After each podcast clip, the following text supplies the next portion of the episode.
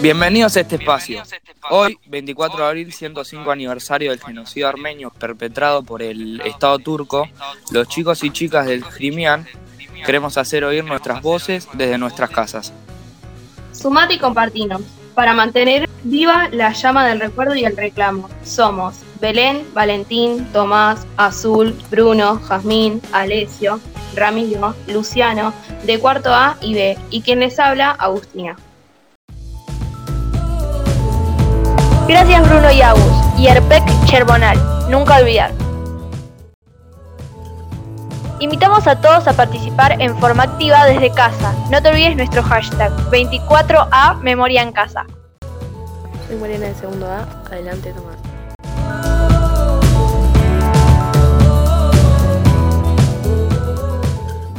Hoy se encuentra con nosotros Guillermo Ferrarioli Caramanian, referente de la Asociación Cultural Armenia, exalumno de Jirimián, abogado, militante y activista, eh, joven comprometido con diversas causas, siempre ha acompañado al colegio en actividades vinculadas con los derechos humanos y la causa armenia. Bueno, primero que nada, hola Guillermo, bienvenido a nuestro podcast. Bueno, muchas gracias. sabemos que este año, debido a la cuarentena, estás promoviendo junto con distintas organizaciones armenias una campaña para hacer visible el reclamo de justicia y reparación desde las redes sociales. Ahora bien, te estoy dejando con Jazmín que te hará unas preguntas sobre el tema. Hola, eh, te quería preguntar qué nos puedes contar acerca de cómo se organizó para este año la difusión del reclamo, ya que no es posible la marcha.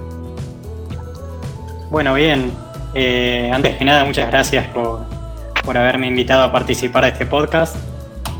Eh, un gusto, la verdad.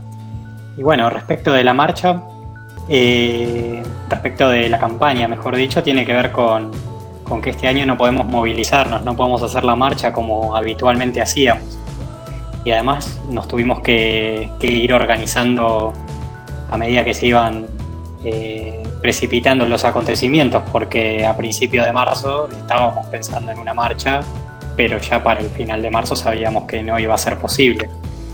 Entonces, eh, bueno, decidimos trasladar todo a las redes sociales. No es que en otros momentos no hiciéramos acciones en las redes sociales, pero bueno, por la circunstancia del aislamiento preventivo obligatorio, eh, ninguno de nosotros puede ir a reclamar a la residencia del embajador de Turquía como todos los años, entonces pensamos esta campaña que es participativa porque implica que cada uno de, los miembros de nuestra comunidad y de los simpatizantes de la causa armenia eh, elaboren un objeto que luego tienen que subir una fotografía a las redes.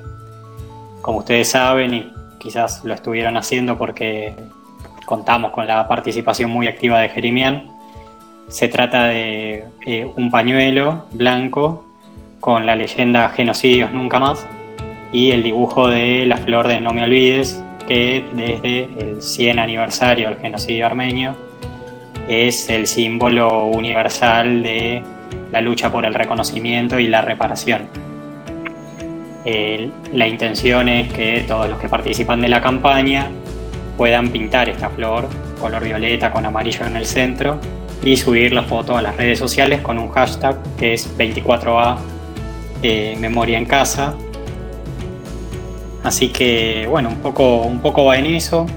También, no sé si pudieron ver ayer y hoy, eh, algunos referentes de la sociedad civil, de la cultura, de los ámbitos académicos, eh, se están pronunciando en favor de, del reconocimiento del genocidio y sumándose a esta campaña. Ayer eh, subió un video Felipe Piña, el historiador, el divulgador. Hoy lo hizo la actriz Nancy Dupla. Y bueno, y en los próximos días vamos a, poder eh, ir conociendo otros videos de apoyo.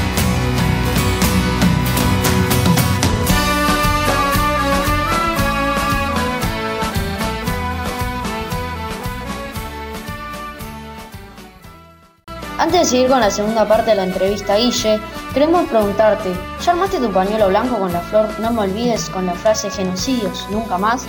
Compartí tu foto en las redes, usa el hashtag 24 a memoria en casa y arroba a la Asociación Cultural Armenia.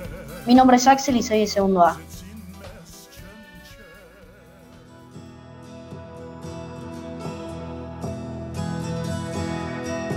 Hola Guillermo, te habla Alessio, ¿cómo andás?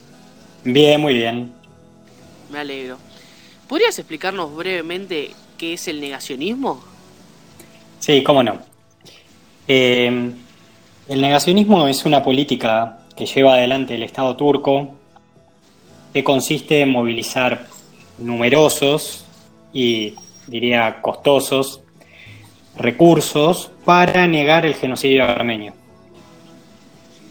Y me atrevo a decir que conceptualmente podríamos hacer una distinción entre los esfuerzos que se hacen, o sea, fronteras adentro del Estado turco, y el esfuerzo que se hace en el ámbito internacional. Y yo quisiera agregar, Luciano te habla. ¿Qué tal? Hola, ¿qué tal, Luciano? ¿Qué recursos, utili- ¿Qué tal? ¿Qué recursos utilizan habitualmente para llevarlo adelante? Como diáspora estamos eh, más acostumbrados a lidiar con eh, esta política en su fase internacional. Eh, el negacionismo se basa, eh, utiliza distintos recursos. Eh, quizás algunos son más clásicos y otros, podríamos decir, son modernos. Los clásicos tienen que ver con herramientas tradicionales de la política eh, y del ámbito de las relaciones internacionales, tiene que ver con la diplomacia de sus embajadas, de sus consulados, las relaciones que llevan adelante los funcionarios destacados en esas, en esas dependencias, también el trabajo que se hace en la prensa, eh, el trabajo que se hace en el que tiene que ver con, con subsidios, con becas, con patrocinio de, de profesionales de distintas áreas se empeñan dentro del ámbito académico para escribir a historias o versiones, que por supuesto que son mentiras, eh, destinadas a negar la verdad histórica del genocidio armenio, relativizar la cifra de las víctimas, eh, eh, circunscribir los hechos a un periodo histórico eh, más acotado y no, a- y no en toda su extensión. Eh, relativizarlo, poniéndolo en contexto, eh, hablando de que tenía que ver con una situación particular durante la Primera Guerra Mundial, que hubo desplazamientos, que hubo víctimas de todas las etnias que en ese momento coexistían en el Imperio Otomano, bueno, una serie de, de argumentos falaces, mentirosos, que, que bueno, que, que, que se van haciendo presentes, como te decía, en la academia, pero también en otros ámbitos, en el periodismo. Eh, Claro.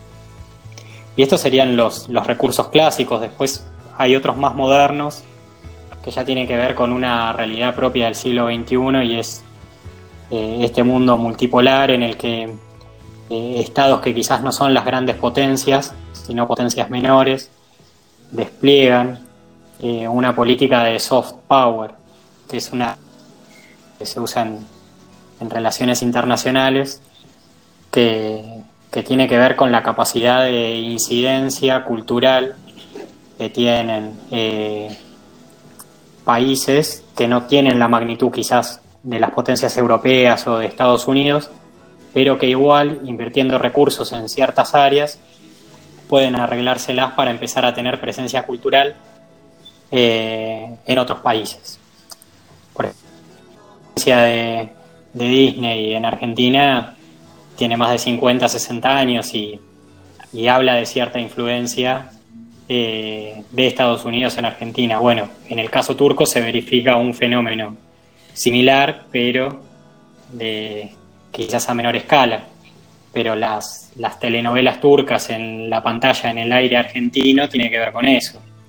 Eh, esta política es complementaria y es un poco más sutil porque tiende a la de, de Turquía antes que a negar abiertamente el genocidio armenio o, o a presentar a figuras de la historia eh, turca como héroes y no como responsables del genocidio. Es el caso de Mustafa Kemal Atatürk, el así llamado padre de la moderna Turquía, que aparece en algunas telenovelas.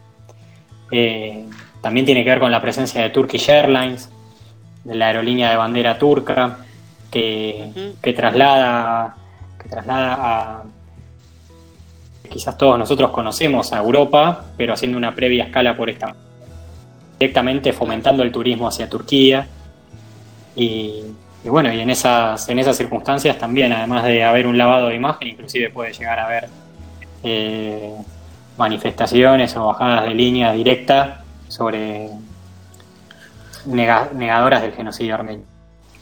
Por ejemplo, Turkish Airlines en las pantallas que, que informan la trayectoria del avión eh, en el cielo por encima de los países, adrede omite la presencia de Armenia en traslados desde Turquía hacia eh, el este. Eh, sin ir más lejos, en enero hubo una reunión con el presidente, con Erdogan y distintos funcionarios en donde se planificó cuál iba a ser la estrategia para este año para negar el genocidio armenio. Eh, así que, nada, nosotros acá tenemos una presencia muy fuerte, tenemos una embajada de Turquía muy activa, eh, que contesta acá cartas de lectores de ciudadanos argentinos de origen armenio que se pronuncian en favor de, del reconocimiento del genocidio, obtienen inmediatamente una respuesta del embajador. Eh, en distintos ámbitos esto se puede notar. Eh, sin ir más lejos, la Universidad de Quilmes hizo una actividad con ex embajadores argentinos en Turquía, en donde se relativizaba la verdad de los hechos históricos. Entonces, está presente en todos los ámbitos y realmente para nosotros que somos parte de la comunidad armenia implica una amenaza porque eh, todo el tiempo está poniendo en cuestión de la identidad como diáspora, que tiene que ver con que estamos acá porque hubo un genocidio, no porque pasaron cosas eh, propias de una guerra. O sea, claro. tiene que ver con, con, un, con un delito del derecho internacional, con, situaciones muy graves y bueno, pero esta es la realidad.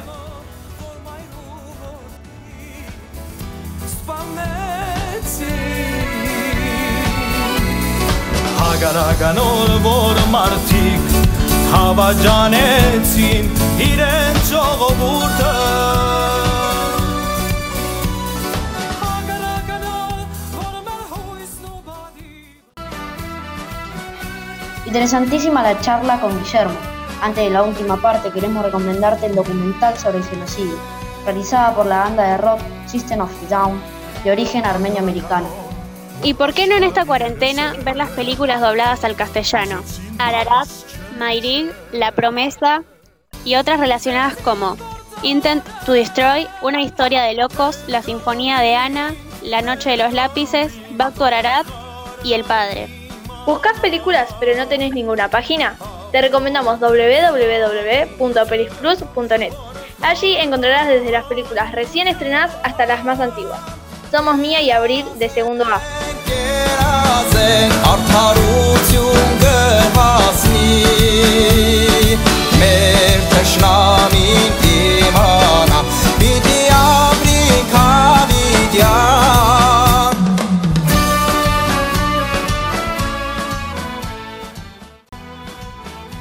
acá Ramiro Valentín te hablan. Nos parece importante recordar, exigir reconocimiento y justicia. Para la diáspora armenia, ¿qué representa el 24 de abril? Bueno, precisamente eso. Eh, es una fecha de, reclamo, eh, una fecha que, que queda subsumida en la verdad y justicia eh, en particular, nosotros hacemos hincapié en la reparación. En la historia de, esta fecha, del 24 de abril, hay una bisagra 65, en el que las comunidades empezaron a, movilizarse, a salir del encierro, del gueto, del duelo, de, la misa en la iglesia, y, bueno, las comunidades salieron de todo el mundo, salieron a las calles a, pedir justicia. Desde 1965 hasta la fecha, el 24 de abril tiene que ver con eso, con una fecha de, de reclamo. Eh, desde hace algunos años se viene insistiendo con la idea de eh, superar una etapa en que se reclamaba únicamente un reconocimiento y ahora estamos pidiendo una eh, esta reparación tiene distintos elementos. El reconocimiento es uno de ellos, tiene que ver con una reparación simbólica, pero también estamos pidiendo la devolución de los territorios usurpados a la República de Armenia, una indemnización material para la República de Armenia, pero también eh, una indemnización a las instituciones de la diáspora. La supervivencia y la identidad armenia a lo largo de, de estos 105 años posteriores al genocidio, eh, requirió un gran esfuerzo. No, la, la identidad armenia, las comunidades, eh, no se constituyeron eh, en una situación de abundancia ni de planificación. Fue en el marco de, de una de una, de una situación de carencia de todos los miembros de esa comunidad que llegaban a la, a la Argentina, en este caso como refugiados del genocidio armenio. Y la verdad que sostener las comunidades en la diáspora, en el caso de Argentina, más de 13.000 kilómetros de distancia de, del país de, de, de, patria, de la que es eh, muy que implica grandes esfuerzos, que insume muchos recursos, entonces parte del reclamo de reparación también tiene que ver con esto, con, con pedir eh, una reparación económica de la diáspora, o un subsidio, un fomento, y todo esto al Estado turco, ¿no? Por supuesto. Eh, entonces el 24 de abril tiene que ver con eso. En particular en esta situación en la que nos encontramos de, de aislamiento preventivo, de, cuarentena, de virtual paralización de, la vida de la sociedad civil, estamos apelando a un ejercicio de memoria eh, en cada una de nuestras casas, trasladar el reclamo a las redes sociales. Así que este año, el 24 de abril, tiene que ver mucho con esto también. Queremos agradecerte tu tiempo, Guillermo. Te habla Azul. No, por favor, gracias a ustedes eh, por el interés y bueno, a disposición para lo que necesiten. Muchísimas gracias. Gracias chicos. Gracias, nos vemos. Chau, chau.